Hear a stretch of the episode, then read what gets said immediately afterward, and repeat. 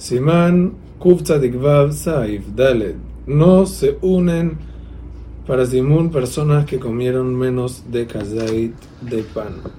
Ahora igual, vamos a ver más adelante de que se pueden comer otras cosas para poder unirse al Zimun, pero de todas maneras, lo que se coma para unirse al grupo y poder completar Zimun siempre debe ser más de kazait o si es algún líquido que no sea agua, como vamos a ver más adelante, tiene que ser revit, porque para poder decir Nevarech Shahal Nu hace falta que se coma una cantidad que se define como comida, como comer.